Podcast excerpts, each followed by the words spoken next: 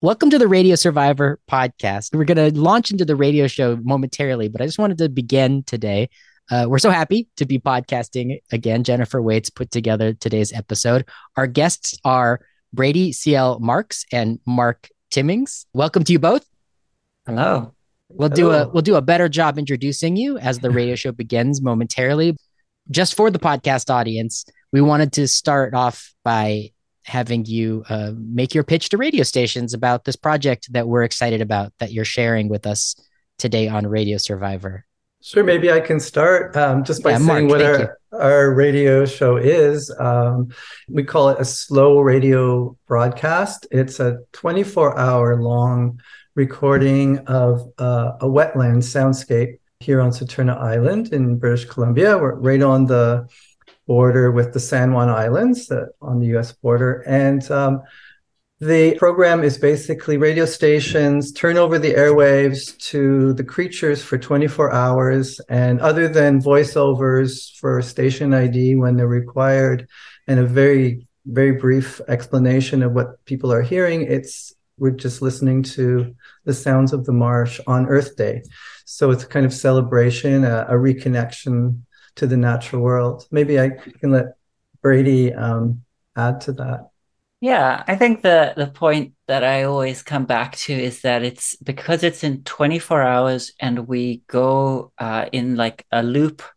We have these 24-hour loops that we go every day, and they're called days, and we play the sounds at the same time that they were recorded. So if you look at your watch and it's 7:02, that what you're hearing is 7:02, whether that's PM or AM is immaterial. And so it's a kind of a clock, and it's a clock that reconnects you back to the circadian rhythm. We've co-evolved with that soundscape in various versions of it, but it has an effect of sort of recentering us or realigning ourselves to that circadian rhythm. And the other point I'd like to make about the slow radio broadcast is that it's compatible with other media consumption. So this is not something we expect you to sit down and listen to. It's not a concert for 24 hours. But we would like you to spend time with it doing your usual things and sort of reflect on what that affect prompts you to, how it changes you, how opening a window to this wetland and sort of this primordial soundscape, as it were, affects you. And I think of it as a clock, I was saying, a slow clock that slides. We can talk about other things, how it's connected to other patterns of media consumption, why we call it slow radio, all those kinds of things. Yeah. But that's a good start. And we're talking about it in the podcast before the radio show because we want to let listeners know who are producers at radio stations or staff at radio stations or run radio stations that this 24-hour wetland project of slow radio is available for broadcast. How, Mark, tell us about it.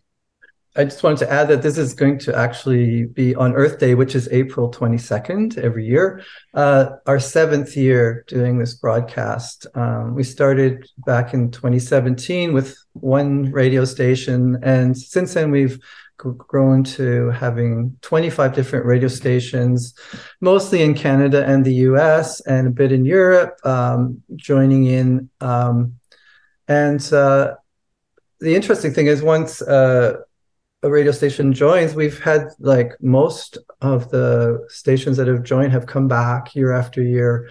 There seems to be a good connection with audience. And it's quite simple that we supply, it's completely free. We supply 1 hour MP3 files, which represent each hour of the day. So we hope that most stations will actually play the full 24 hours, but sometimes stations they can only play a certain number of hours a day, which is totally fine as well. So they just take whatever files they require. And then all they have to do is add in their station ID. That Brady does some voiceovers just once every half hour that very, very briefly describe what the listener is hearing. And we find that if we talk too much, the listeners get kind of they don't like it. They want to hear, the frogs and the sounds. And I imagine that, you know, if we have anybody in the audience who is a, you know, who runs a radio station, they can make a decision to air the 24 hours. But if we have people in the audience who are responsible for 1 hour of radio, it's not impossible to believe that they would participate in that way. Well, I'm also curious if, you know, do they have to participate on Earth Day on April 22nd? Or what if there's somebody, you know, who can't on that particular day? Will you accept radio stations who might want to air an hour of it later in the week? Sure. Why not? Yeah, I think that within that week, it's great. Like, one of the ways I think about this is sort of like the Yule log. For Christmas, we're trying to become the Yule log of Earth Day and make Earth Day as big as Christmas. I mean, if those Star Wars fans out there will know about Life Day, that's another touchstone. So it is very much about this mediated experience in a weird way, but returning to the original soundscape, as it were.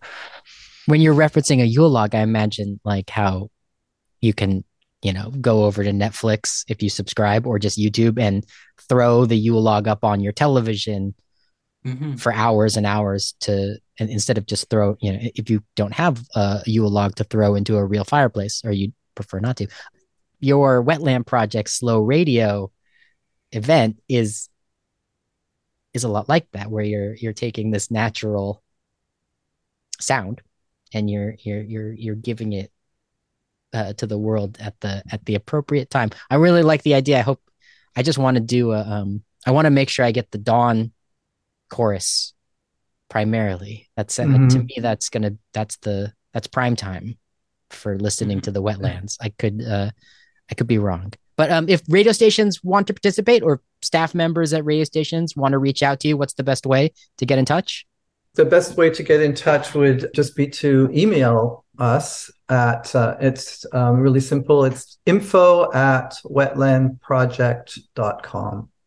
We do send out sort of an invitation through whatever groups we can, but I realize that there's it's hard to reach everybody, but yeah, the other part that was really good besides the dawn bird chorus, I mean, it's all quite wonderful, but there's a beautiful moment at dusk when it transitions from the bird, like the last birds of the day, and then it goes almost completely silent for a few minutes. And then the frog chorus just like goes crazy. Yeah, right. Good point. Are you a frog person or are you a bird person? Are you a dawn or a dusk? Some of the stations have used the Wetland Project as a fundraising drive, and we're totally open to that because it is quite sort of a monumental event, and we have no problem with your community radio station using it as a sort of like ancillary to fundraising. Welcome to Radio Survivor. We're here for the love of radio and sound. My name is Jennifer Waits. Hello, everybody. Eric Klein here. And on this edition of the show, we are talking about slow radio and an upcoming Earth Day radio broadcast focusing on natural sounds.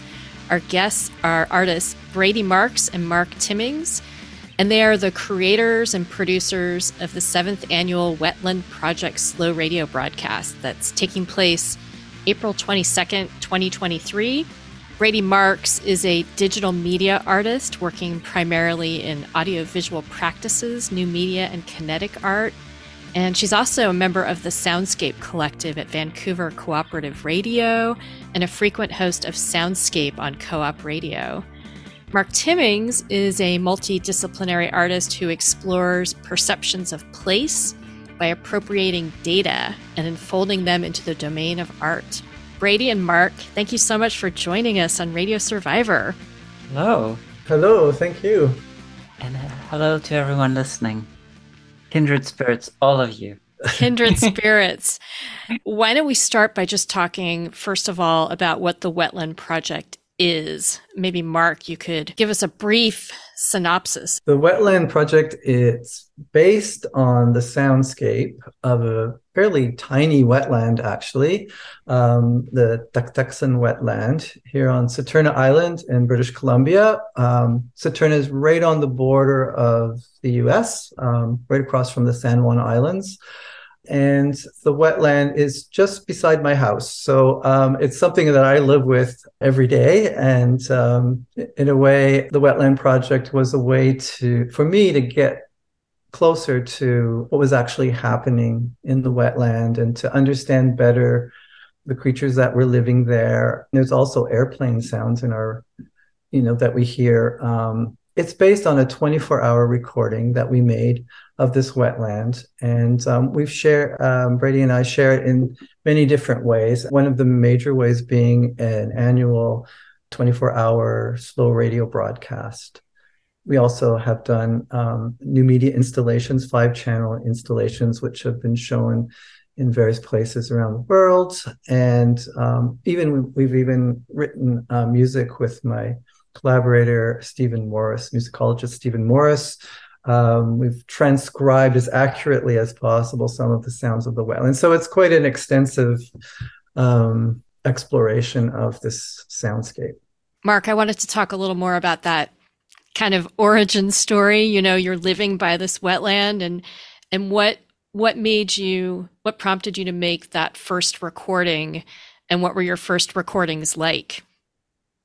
It was part of as in my artistic practice, I'm very interested in connecting with where I am in many different ways. I've done some projects based on the tidal dynamics in the bay beside the house, and wind projects on musical projects on wind storms and various things. So the wetland, it was just something, I had my window open and cracked open at night, and I would fall to sleep hearing the frog chorus, and during the day, all the different birds, and not really knowing the names of the various birds. And I just had this real desire to connect with this place where I live. And I think that has a little bit of a history in the fact that as a newcomer to Saturna, I've been living here since 1997, but as what we call a settler, basically.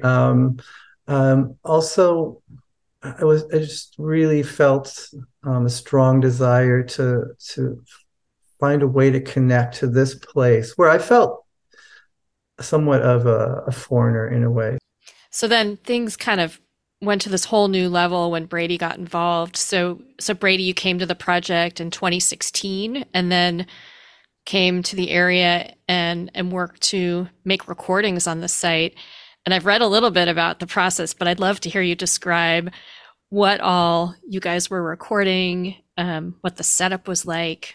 Yeah, we worked with a professional sound recordist named Eric LaMontagne, who works in the film industry. I've had a long history with sound art, and since 2003, working in Vancouver with the sort of legacy of the World Soundscape Project at SFU. And for this project, we did actually 10 channels of audio recording at some 192 kilohertz. And it was pretty insane. So we used Eric's recording equipment because he had it all. And we made this mobile rig, and we had two stations. The one was on a ladder out into the marsh, and the other one was this 5-pronged array on a log. And that's the one we hear. And the log sticks out into the marsh. And because it's a recording that takes so long, we were able to withdraw and go back to Mark's house and have a glass of wine. And that really allowed the marsh to recover from our presence and start to turn on the fancy effects that they do there. And I don't know if you've encountered this kind of idea that when you walk through the bush or and you go out into nature, everything kind of quietens down around you, and you have to sit there for about 20 minutes for it to recover from your presence. And because we're gone for hours, it really does recover. So there's some very beautiful close mic nuances, but also this sense of an auditorium, of the whole sort of marsh, the sense of place as the sounds reverberate around this little amphitheater of the marsh.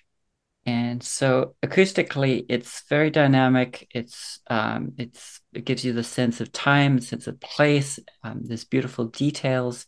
And there's also the sort of ethnographic and Anthropocene presence. So we have passing helicopters and cars and dog walkers and airplanes. So it's by no means pristine and no means romanticized. It is a microcosm of that moment and of that place, but it speaks to a much broader situation that we all find ourselves in. So this is a 24-hour.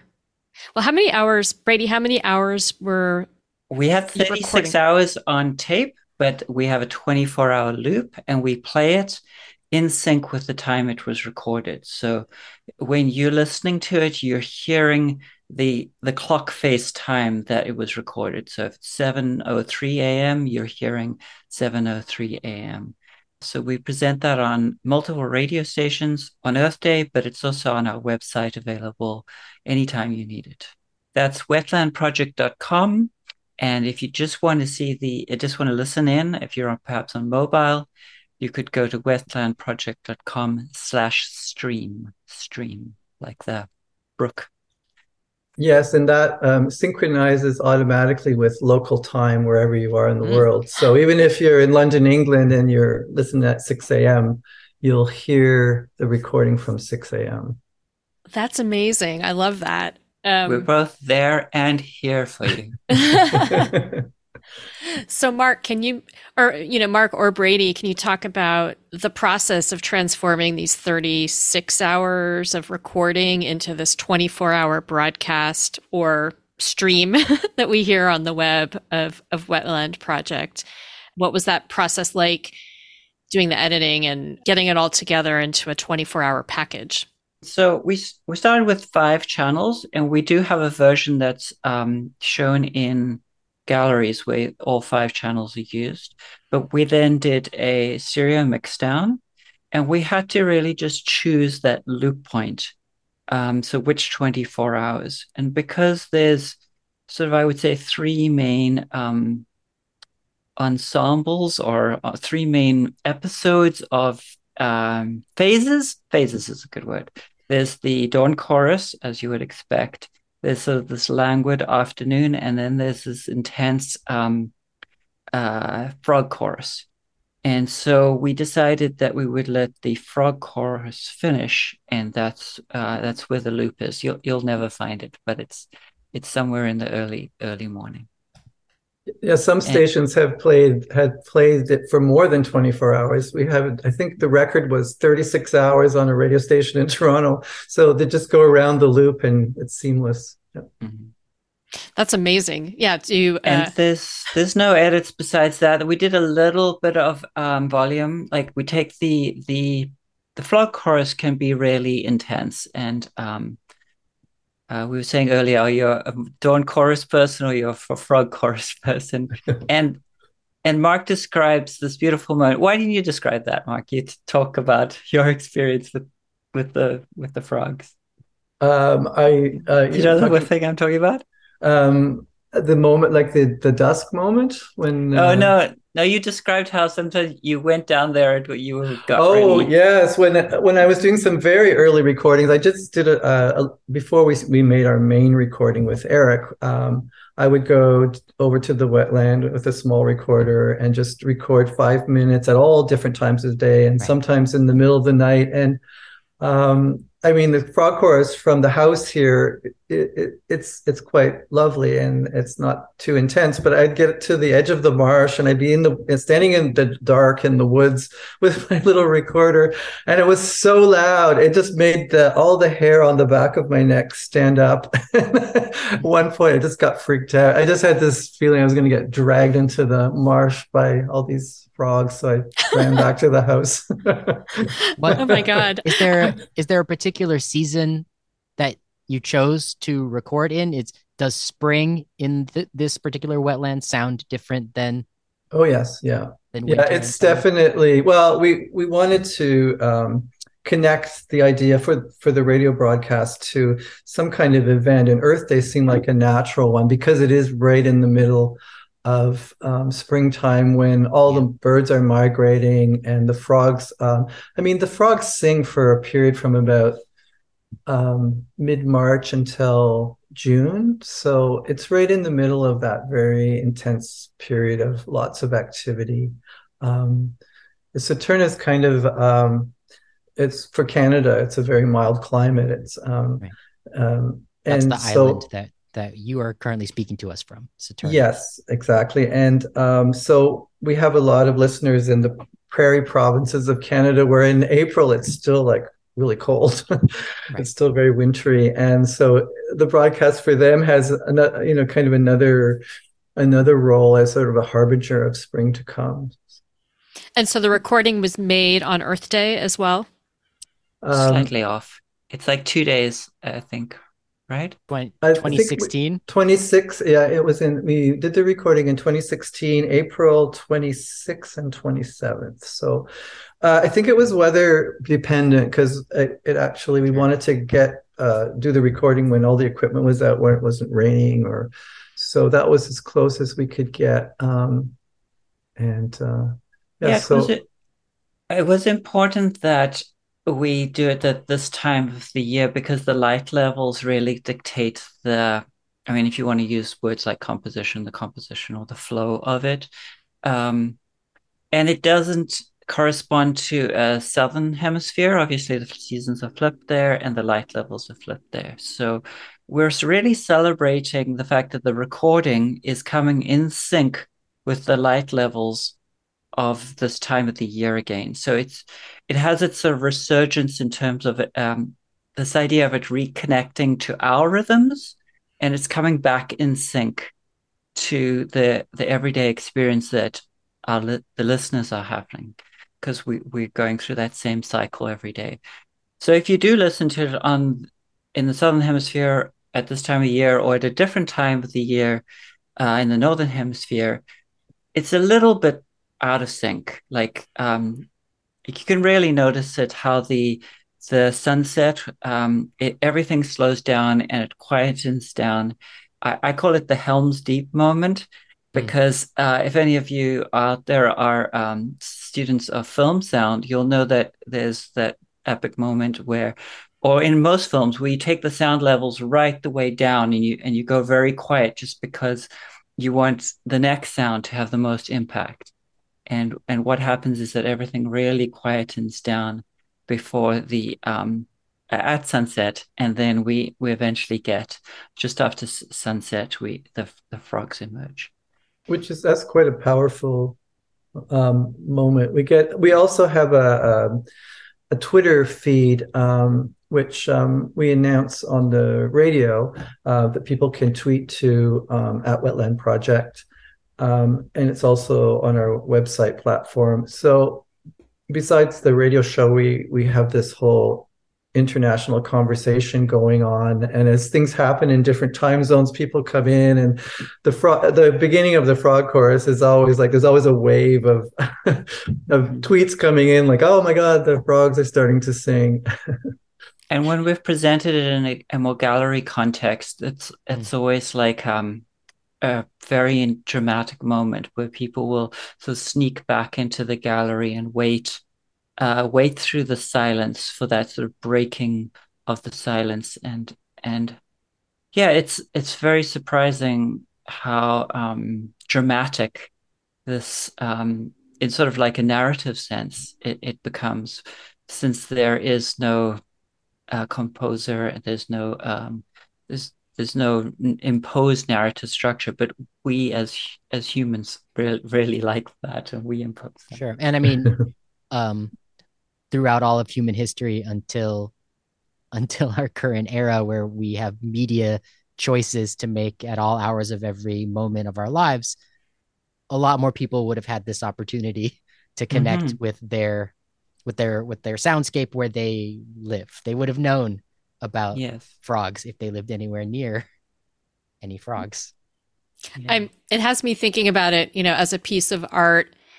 It's reminding me of watching early silent Warhol films that go on and on for hours and hours, that where not much action happens, like Empire, where it's a shot of the Empire State Building. And I remember watching that in a theater and getting so excited when a light mm-hmm. would go on in a window, because there would be some sort of change. So it makes me think about that a little bit, and that helps me maybe to understand why you're calling this slow radio. So maybe it's a good time to talk about slow radio. And am I thinking about slow radio in the right way, as a way to describe this pacing of what you're seeing being a little bit different and a little bit unexpected? Brady, you might be a good person to answer that question. So the whole slow media movement, I guess, was has been most explored through the Norwegian national broadcaster, where they did a slow TV. They do an annual slow TV broadcast. And the first one, I think, was in 2009. They did a 7-hour train ride along the Bergen line and broadcast that as a complete piece. And then the year after that, they had a woman knitting. And then I witnessed this one, which was the HMS Nordnorge. I don't know how to pronounce it. Nordnorge. It's basically a mail ship that goes on a fjord.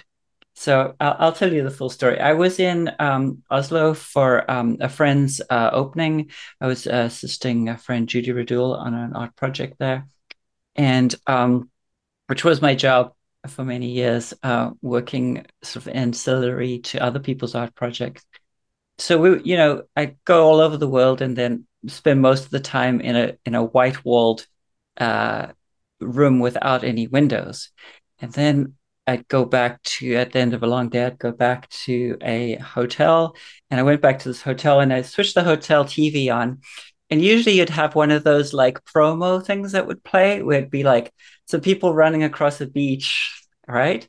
So I see this, the sunset, and I'm like, okay, I'm waiting for the music to come in and the happy people. Yeah. And it just didn't happen. I just kept on watching, and the sun just wouldn't set. And then there'd be a cut to a fjord coastline, which would just slide by. And just this eternal sunset, this real-time nature, and this high-quality TV. And then eventually, there was a shot of a small dockside, and the whole town, all the townsfolk had come out to greet this mail ship. So what was going on was that they'd strapped all these high-quality cameras to a mail ship, and they were just editing the feed live. Oh, wow. And it went on for seven days, I think, as the ship went up the fjord coastline. And that really left an impact on me. And of course, at that time, we were talking about slow cooking as opposed to fast food, and the parallels between slow media and fast media started to occur to me. And I did a project where I walked across Prince Edward Island for 7 days and just streamed that straight as well at that point with an artist, Danielle Marlene Gautel. And so it was around that time when Mark and I started talking, and we used this framing of slow radio and slow media to describe this aspect of the wetland project, because it's sort of one of its legs that it has. That's the voice of Brady C.L. Marks. She was referring to her partner in this project, Mark Timmings. They both work on the Wetland Project, which is a 24-hour radio recording of the Tuktaksen Marsh that's right outside of Mark's window in the island known as Saturna Island in British Columbia. My name is Eric Klein. My co-host is Jennifer Waits. You're listening to Radio Survivor. We're talking about the Wetland Project. And it occurs to me, Brady, that fast media, normal media sells things really well. That's kind of why it's so fast. It goes and goes and goes, and we buy things that we see. And slow media is just like terrible for it. There's nothing commercial about it. Like you can sell nothing. If you watch 7 hours of a boat traveling down the fjords of Norway. It was Norway. Norway. There's no advertising revenue. You might not make a lot of money, but you will find something of value, I assure you. Well, yeah, there's no money to be made in the Tuktaksen Marsh either. Hopefully. No, it's I guess all about just bringing people in to live with it for a bit. It's more of a living experience than a commercial selling experience. Right. Which here at Radio Survivor we celebrate media that exists outside of the fast media ecosystem, where you know there's a lot of other reasons to listen to things and to watch things and to make media. That's why we make this show. Mark, you know, so we've been talking about the slow radio aspect of this. What caused you to think about even broadcasting this on the radio in the first place? You know, were you thinking about that before you brought Brady in to collaborate? Was the idea we're going to record this and then broadcast it over the radio for 24 hours? Like, why was radio so important to you? Well, I'm a radio listener. We have something called the CBC in Canada, which I think everybody listens to constantly.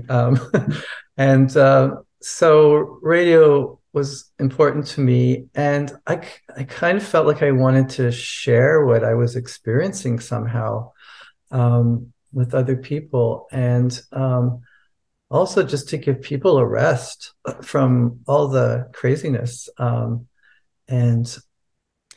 It's really a way... and also just to open up this whole idea that that nature is not something that's separated from us. Somehow in the Western world, we've gotten to this point where nature and human beings are in two different realms when in fact we're not. And so it was a way to bring the outside inside, because, you know, nature is out there and we live in the house and or we're, you know, in our office or whatever, or in our car.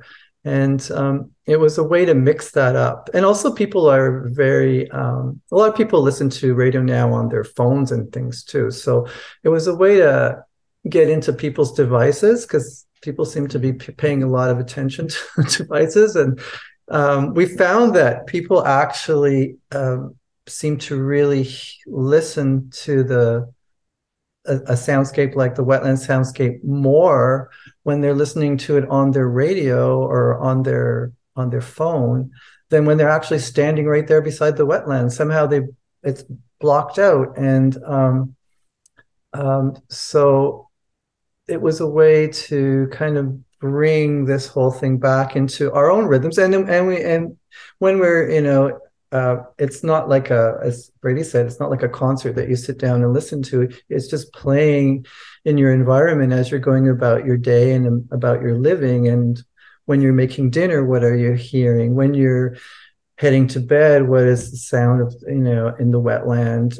When you wake up, and you start to make connections between what you're doing and what's happening in the wetland. The story that one of the stories I really like is my neighbor, Tony down the road, who lives right in the proximity of the wetland. He wrote to us, I guess about 2 years ago, he finally listened to our broadcast, and he wrote us a message saying that he said, not really listened to, I lived with the broadcast for 24 hours. And he describes going to bed and having hearing the sound of the frogs. And the frogs, every once in a while, they drop out. It gets very quiet. We almost flirt with dead air, but because we're brought there so naturally, it's not frightening in any way.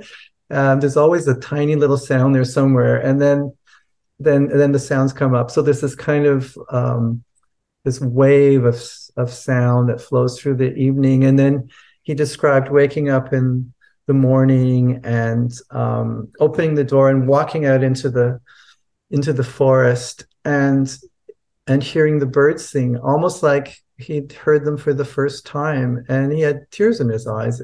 So it actually sensitized him in some funny way to the soundscape that he'd actually been living with for many years. And we received a lot of messages of a similar nature to that. Yeah, the whole radio thing came about really as an extension of the Soundscape show. So we preempted. So the Soundscape show is usually an hour long on co-op radio from 9 to 10 on 7. On Wednesdays. Brady, tell us about co-op radio first. Co-op radio is a co-op structure. It's a member-run, a volunteer. It's similar, I think, to the States in terms of your right. I'm not sure what you call them. Listener-sponsored. Well, volunteer-run radio. Community radio. Because Brady, we're talking about Canada, where there's already something that listeners in the United States would hear more like an NPR, National Public Radio, but in Canada, it's the government sponsored. Yes, so we have membership drives, but there is a bit more, I would say, public funding available. Yeah. So it's not a co-op radio. Yeah, it's cooperatively run, and so the show has been running actually since the 80s. We had Hildegard. The Soundscape show. Yeah, the Soundscape show. And so what we can do often is we can preempt, like usually you would preempt your neighbor. If you're doing a 2-hour show, mm-hmm. you would take a 2-hour show. So what we did was we preempted everyone. And so that's how we got the first one going, the first 24-hour radio station. And like Mark was saying, like audio and the whole podcast thing, it's just such an intimate medium, and like this microphone here is 3 inches from my mouth, and so I'm literally whispering in your ear right now, and you don't really get that sense in cinema. The scale is grander, and even TV, they talk about TV as being the pocket shot is the attention the staple shot. So you have a host, and the shot is like from just below the pocket to just above the head. So like the presenter of the news, and you have a personal relationship with them, but it's still a sort of shaking arms distance. Whereas we listen to audio in our waking moments, our sleeping moments, and while we're distracted. And those are very powerful moments because they're patterning us. And so I really do love radio. And this is an extension or sort of an homage to radio, but also a writing of radio's darker past. Radio is highly implicated with propaganda and the birth of mass media, indoctrination, propaganda, and right. The dark history of the use in the Second World War. So I wanted to just go back because you started to tantalizingly talk about the history of Soundscape Radio, and I want to hear more about that. I think you were saying it's been around since the 80s. So can you tell us more about the origin of the show? Okay, so the Soundscape tradition, and the word Soundscape comes from the 70s when R. Murray Schafer, an academic, was given a position at Simon Fraser University, and he started to explore the sort of limits of sound composition and accepting all sounds, not just musical sounds, and using them. Using the compositional framework of listening. So making something musical because of that attention to it and not based on the content. And then the World Soundscape Project, which was really a study of 5 different cities around the world, was the sort of big work there that rippled throughout the world and even changed listeners such as John Cage. John Cage references the World Soundscape Project and R. Murray Schafer as an influence for the experimental techniques that led to his stochastic works, his works that are indeterminate in terms of their content and structure. Because I have to jump in and say that I just recently learned about the John Cage composition. That's just 7.5 minutes of whatever's going on in the room where it's being performed, and that's it. So it's it's exactly the soundscape where it's being performed and nothing else. Yeah, 4:33. Thank you. Wrong. I doubled it. I'm ready for twice as much soundscape as the average audience. I'm sorry, I interrupted. So anyway, so a history lesson will conclude briefly. I just wanted to say that because that is the legacy. That is where I went to school. That is the sort of legacy that I'm continuing in this different way. But then the co-op radio, the specific show that I have been producing and that the Slow Radio, Wetland Slow Radio project debuted on was, that show has been running since the 80s. And Hildegard Westerkamp, who's probably the foremost soundscape composer, practicing soundscape composer, coming out of this tradition as well. She ran that show for many years and would just go out and do these very long streeters. For those of you who know radio terminology, that's when you go onto the street and get like a soundbite of, say, a popular event. But she would, interview people and do sound walking. And sound walking is another practice that's very adjacent and very important to the soundscapes and soundscape acoustic ecology discipline.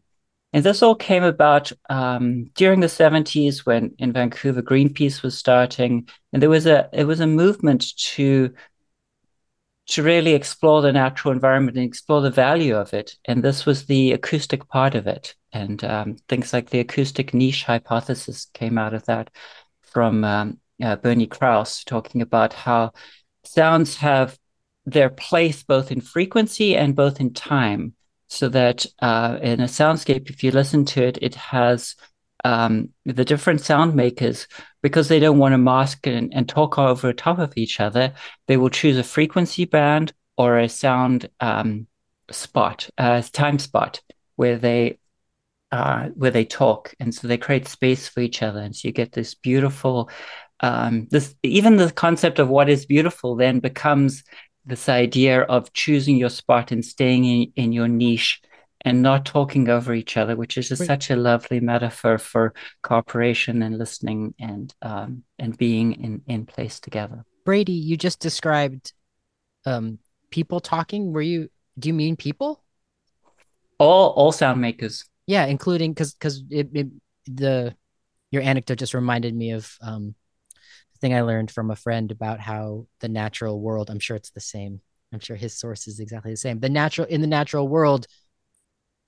The frogs who are singing at the same time as another animal in the marsh, but this happens everywhere on Earth. They'll pick their spaces so that they can be heard. Yeah. So for example, birds in the city will sing higher than some in the country because they are trying to find a niche above the traffic sound. And I learned that. Oh, go ahead. I was just going to say the frogs are doing the opposite. It's acoustic camouflage. They're all talking at the same time so that they don't get picked out by the soured owl. The predators, yes. Yeah, the predators. That's great. The niche hypothesis, that's Bernie Krause, and he's based in California. Yeah, and that the kicker there is that you can tell the health of the environment by what's missing from the soundscape. That's acoustic ecology. Yeah, exactly. Yeah. That's the whole. So if you go out into the world and record it and notice that something is missing, then you can probably find out exactly which animal it is that is missing, that used to live in that region that's gone. Right. And if you're listening and you don't hear anything, then it's literally too quiet. Like that whole, again, the movie trope, it's quiet, it's too quiet. Something's wrong when there's something missing. And you talk about food deserts, you could talk about gaps in the acoustic horizon as well. So it's sound can be used as a way of analyzing and revealing the health and, I would say, beauty of an environment. And what's exciting, I just wanted to mention how usually we think of radio, or I think radio is normally being used to broadcast the sound of like the best ideas of the city or the worst ideas, the propaganda emanating from the big city, and it's going out to the world. It's going out to the quieter places so they can hear the ideas of what's going on in the densest urban environments of the countries. But this is the opposite, really. With your wetland project, you're bringing the sound of nature, into people's cars on the freeway. Mm-hmm. Mark. Yeah, I just wanted to add to that in a way, it just this whole thing of bringing the soundscape to people's awareness. I mean, so many people talk about our project in terms of climate change and, that we're addressing climate change and we're addressing environmental degradation and things like that. But we don't really want to preach about that. I mean, well, in a way, I guess that's a conclusion that people might come to, but really we just want to present the soundscape and have people get to know it. And we don't really have to, I think, say anything, because once you get to know something, especially something as wonderful as the soundscape, you can't not care about it. Yeah, you start to care about it, and you start to be aware of it. So that's basically what we try to do. And I'm thinking about sort of the marathon nature of it. That's the 24 hours, and let's let listeners know, Jennifer, that when the 24-hour nature is, you're talking about a 24-hour broadcast of the sounds of the Tuktaksen Marsh in British Columbia, recorded, over a 24-hour period. And it's now the birds and then the frogs, the whole day and night of it being broadcast on radio stations around the country that raised their hand and volunteered to participate in this, the wetland project. And this year it's taking place on Earth Day. Yeah. It always takes place on Earth Day. The seventh annual broadcast. And Brady, you were talking about, this initial broadcast, you sort of took over not just the Soundscape show, but all the neighboring shows for 24 hours. And that's kind of a radical concept, to take over an entire radio station for 24 hours to play these sounds. So I'm curious about, Mark, maybe talk about how do you pitch this to people, and was there pushback? Yeah, because we should mention that anyone who's listening could perhaps reach out and try to participate in this wetland project by helping or assisting or getting the sounds onto the radio, or you can listen on your own. Mark. Yeah, well, I mean, we work through whichever networks we can find to let people know about our broadcast. And what most radio stations do, I think, is they just pitch the idea to all of the programs on the particular day, because Earth Day is always the 22nd of April. So this year it's a Saturday, which is kind of nice. It's on the weekend, but every year it's on a different day. And they just asked the hosts of the various radio programs if they would, be willing to give their space to the project on that particular day. And so sometimes a lot of radio stations have gotten everybody in agreement and decided to go for it. And a lot of the station hosts have tweeted and kind of been involved through the whole process. And in some radio stations, there are some programs that they want to keep for certain various reasons, or some stations or some programs don't want to be preempted. So we get that those radio stations just join us for certain hours during the day. Some of them even like start and then they go to another program and then they come back to the wetland. You know, there's all those options are totally possible. I want the political talk call-in radio show that refuses to be preempted to just use the Tuktaksen marsh soundscape as a bed under the whole conversation. You know, keep it going. Yeah, wow. I think we even had one radio station that just played 2 minutes of the soundscape between every program. I mean, we really want to try to get the sounds out there to people. So we're pretty flexible about how it's done. But I must say, like the stations where it's been the most powerful are the ones that just go for the whole 24 hours. And the amount of feedback we get and they get, is quite huge, and most of the stations that have joined us from the beginning just come back every year, which I guess is a good sign. Like one of the things that might not be apparent is that your pets will really love this. Like I know it sounds a bit silly, but like, and I know there are now YouTubes that people entertain their cats with, but you will energize your cats and dogs listening to this, because they're suddenly like, oh, you're finally playing something that means something to me too. Yeah, this makes sense. And that is kind of powerful, because this idea of media and like as a lens that we can turn on a different subject matter, and now suddenly you've turned this object or this thing that's taking up a lot of space for you, your radio, on something that you can share with other animals, your pets or your animal companions. It's expansive. Like you're feeling bigger, because you're participating at a level that's beyond just human. So we come back to this phrase, the more than human world, and reconnecting with that.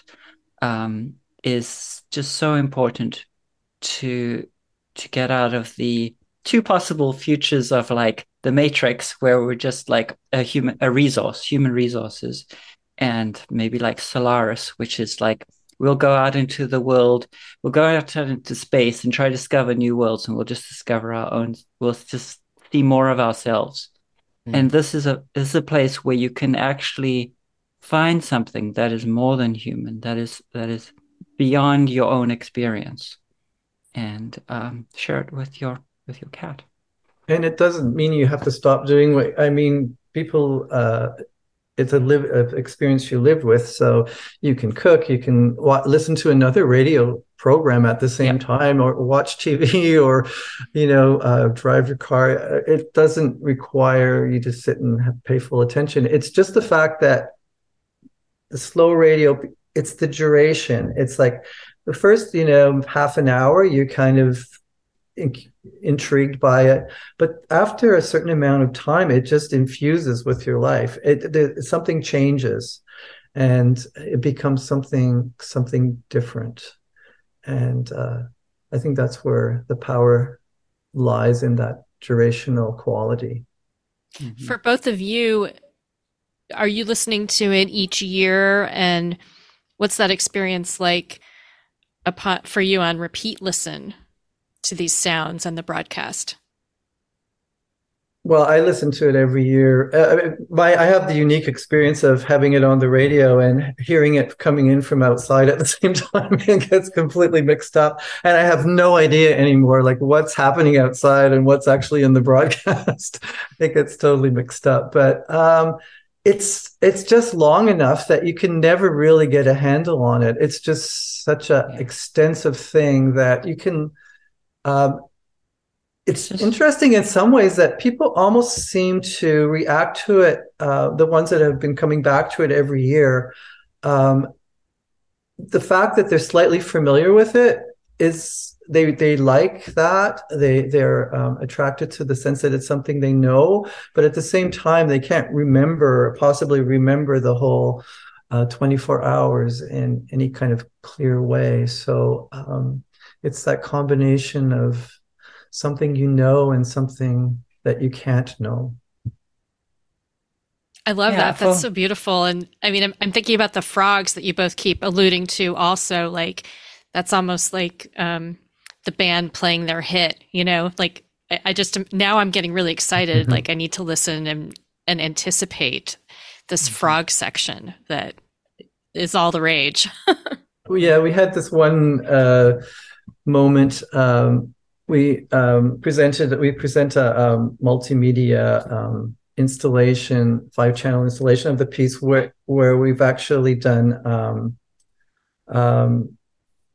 a mix of the sounds with an algorithm so that the pitch of the sound gets converted into colors, into just pure colors, fields in flux.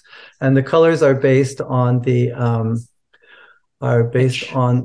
the pitch of the sound and the color spectrum. So the lowest sounds in the recording are on the purple end of the color spectrum, and the highest sounds, pitches in the recording are set to the other end of the color spectrum, up at the red end. So the frogs just happen to be mid-range sounds. So the midpoint of the color spectrum is all the shades of green. So they just create all these shades of flashing green. And then the high bird pitches will be like flashes of orange and yellow and red. And then an airplane going over will just completely wash out all the other colors with purple and blue. And so you get this kind of, it's a way of peering by seeing, mixed in with the sounds. Anyway, we presented this in an abandoned water tower in Copenhagen a couple of years ago. And the moment when dusk happens and the frog chorus begins is around 8:43 in the evening. And people gathered in the tower. And because the only light was created by the algorithm and the colors, and just before, just at dusk, it gets very, very quiet. And so everybody was standing in this gigantic water tower almost in the pitch black. It was very dark. And then at 8:43, you have the first peep of a frog. So there's this little flash of green on one side of the tower, and then another little peep from the other side. And then all the frogs start all at once, and the whole tower just lit up from floor to ceiling with all these flashes of green. And people were just joyous. It was almost like a kind of communion. There was some kind of very strong, powerful moment that happens there. You can see this color algorithm at work in the website version. So at wetlandproject.com/stream. Yeah, it does the one-channel version of the color exchange. And the installations are 5 channels. So it's all around you. And the sound is surround sound. So you're hearing, the birds fly over top of you and around you. And we're going to be presenting that piece in Paris on Earth Day this year. So Brady and I will actually be there on Earth Day this year. Yeah, Jennifer, you were asking about the sort of experience of it. And for the first few years, for me, it was very like a lot of just performance anxiety of doing the thing. Like we're literally there for 24 hours, like sleeping on the floor at the radio station. And like waking up with a start, like if has it like broken or something like that. And then after that, I started to find this realization where I would contrast the piece to a clock, and a clock ticks. So time has been turned into these discrete chunks, whereas I felt that the Wetland Project was a 24-hour clock where time always flowed. And I contrasted that in my mind to that feeling of leaving a matinee movie. And, you go outside and it's suddenly dark and you feel like you've lost time. For me, the Wetland Project and listening to it in the slow radio was the opposite of that.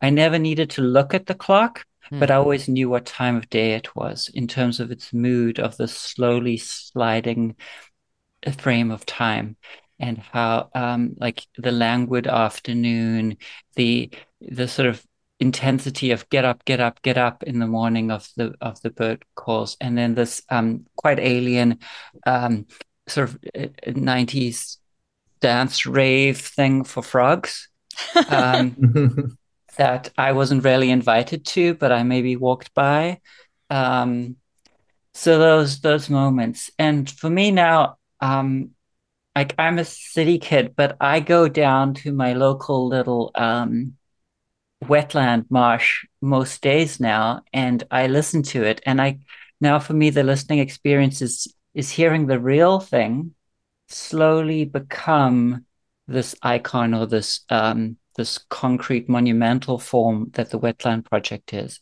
So I went down like yesterday, and the red-winged blackbirds are starting to come hang out at this little wetland in the middle of the city. And I'll compare that with Mark. So we'll sort of compare our wetlands in our minds versus this sort of reference of the recording. So every year it starts to have a different meaning for me. I think that meaning is also changing.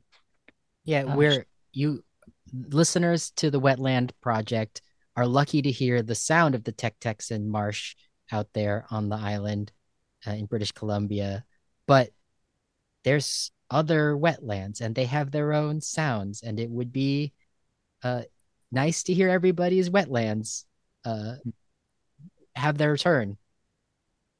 Indeed, and especially a Southern Hemisphere one. If you're out there and you need an audio art project and you want to do a Southern Hemisphere version, I would love to do that. Yeah. Yeah, that was, sure. And that was something, you know, I understand we're hearing the same recording every year. But that would be fascinating to hear how this particular marsh has changed over time. And yeah. And Mark, you have such a, it's so fascinating to me that you can listen to the broadcast, the 24 hours, while you're simultaneously listening to the live sounds of the marsh. And you said you can't really discern between the two. But have you speculated? Like, do you have any speculation about how if things are sounding a bit different than 7 years ago? Well, I find it's not. It's some years the red-winged blackbirds come earlier and some a little later. It's still pretty amazing as of, it hasn't really started up. Well, the red-winged blackbirds have started up this year, but the frogs haven't started up yet. We're recording this interview in very late February, and it will air in early March of 2023. Yeah. Mark, people might want to know about the COVID changes. That's what I was just going to bring it to. The big change was 2020 when COVID hit, and the omnipresent airplane sounds, which are so woven into the soundscape, were suddenly completely gone. There were almost no airplanes for almost a year. And that was probably the biggest change. Since then, now the airplanes are back again, unfortunately. And probably because you probably did not have an opportunity to document it as thoroughly in 2020, I'm assuming. Yeah, no. But it was just obvious that the airplane's sounds were not there. And it's funny because a lot of people have listened to the people on Saturna have listened to the broadcast and said, "Wow, there's so many airplanes in your recording," and we're there. Well, they're there all the time. You just block them out. Yeah. And so that comes back to the whole idea of acoustic ecology. Our project is really about listening to the soundscape as it is to inform us about, the health of our environment. And so we're not presenting some kind of beautiful spa audio that doesn't really connect to. Right. We have been played on buses and in spas. It's true. But on buses is really cool. When you listen to it in movement, it's great. I'll just admit right here that I find those manufactured soundscape off-putting and upsetting in a way that I'm sure the natural world is better at. I've been collecting some of these, especially the 90s CDs, the new age soundscapes that are mimicking the natural world, but doing so in a really off-putting way. It's not real. It's not. It's a mix of lots of sounds. It's being done in a lab. It's being done in a sound lab, not in a marsh.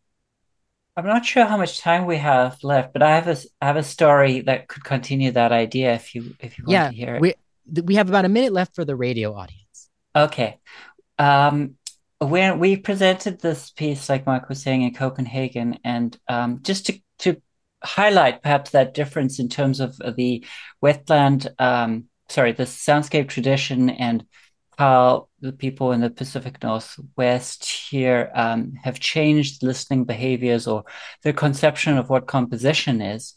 When we were presenting the wetland project in Copenhagen, the people, there was one, we did a talk back, and an audience member asked us about how we placed the sounds. And as if you were in control. Yeah, exactly. So the idea, perhaps a European notion of composition, is that, you know, you have to have control. You have to place each sound.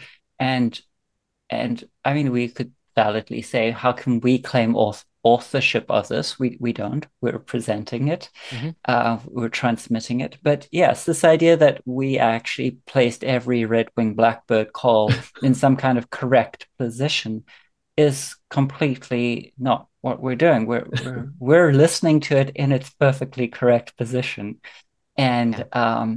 And sort of celebrating that diversity of richness, that the result of that process of all these living forms exploring acoustic niches and filling them and listening at the same time.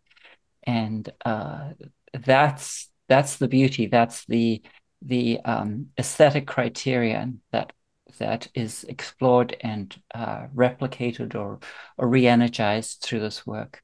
It's definitely not that the idea that we know where these sounds should happen. Well, yeah, we like to call it a life-affirming experience. Really, that's really all we try to do. Well, Mark Timmings and Brady C.L. Marks, you both run the Wetland Project, and if people want to learn more, they can visit your website, wetlandproject.com, or find out more at our website, radiosurvivor.com, for the show notes for today. Thank you so much for joining us today on Radio Survivor. Thank you so much for inviting us.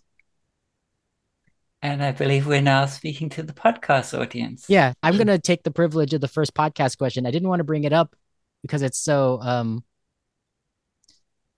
it's almost mean-spirited, because I love your project and I love what you're doing, but it's challenging the notion of it's. Jennifer brought it up. It's 6 years in the past now, the recording, and it's not like the ideal version would be live, right?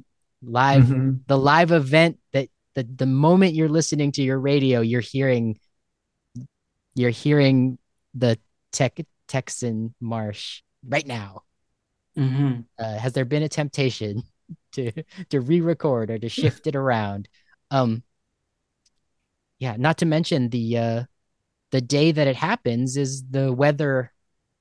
I'd love to hear a rainy day, right? Harder mm-hmm. to record on a rainy day, absolutely. But it would be really cool to hear the difference. And it would especially have been really neat to hear the 2020, the very beginning of COVID lockdown in the United States, in North America.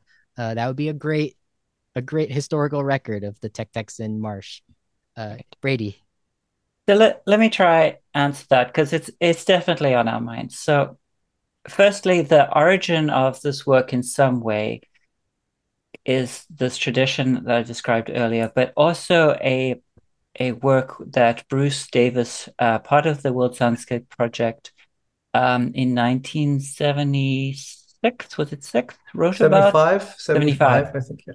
And he called it Wilderness Radio, which is exactly this point, to have a live broadcast. And he called it, also coming to the thing you picked up, Eric, about it going in reverse from this idea of the important stuff happening in the city to the rural area. It's the other way around. So he called it radio that listens in rather than broadcasting out, mm-hmm.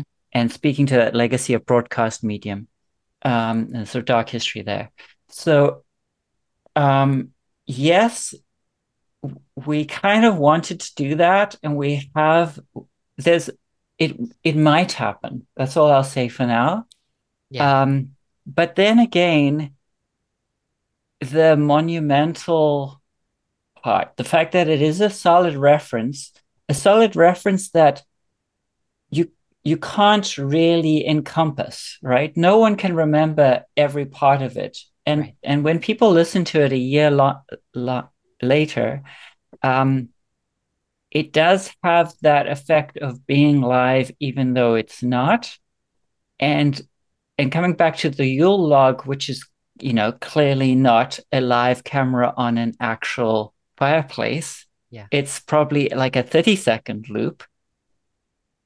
It's become very interesting. Also answering that question of like, how does it change my listening habits? Coming back to it every year, or what do I get out of it every year? Yeah. So I do want to do a new one. This project, we didn't know it would keep going for this long. It's Mark said, we're taking it to Paris in April. We just did a book version, which seems very strange. Like, how could this project turn into a book? We're very excited how that turned out.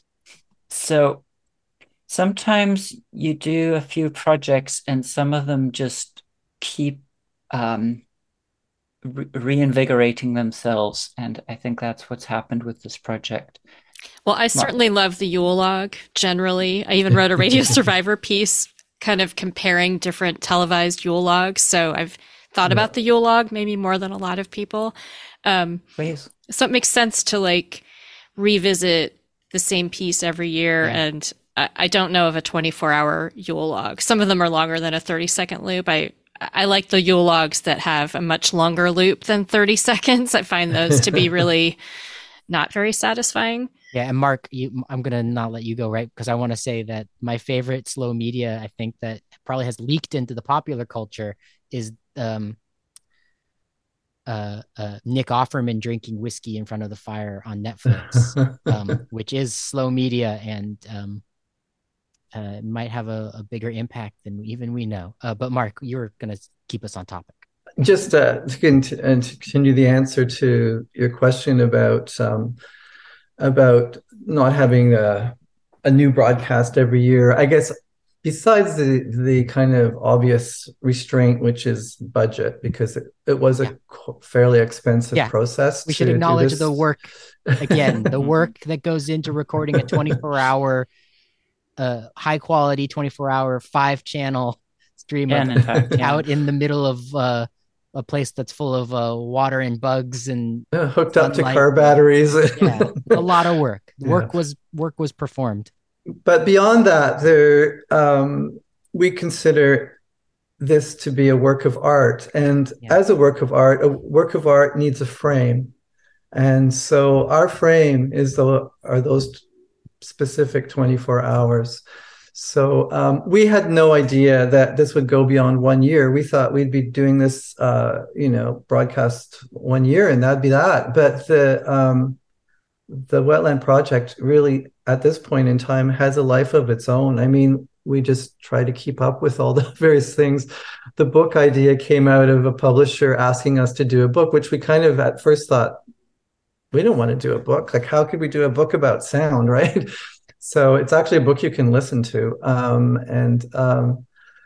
Just all these various iterations have come out of it. And we've been connected with so many interesting people who have written about the project from so many different angles, including we had a couple of Indigenous writers who wrote about soundscape from some really interesting, I guess, new for us ways of thinking about it, but not really new for them at all.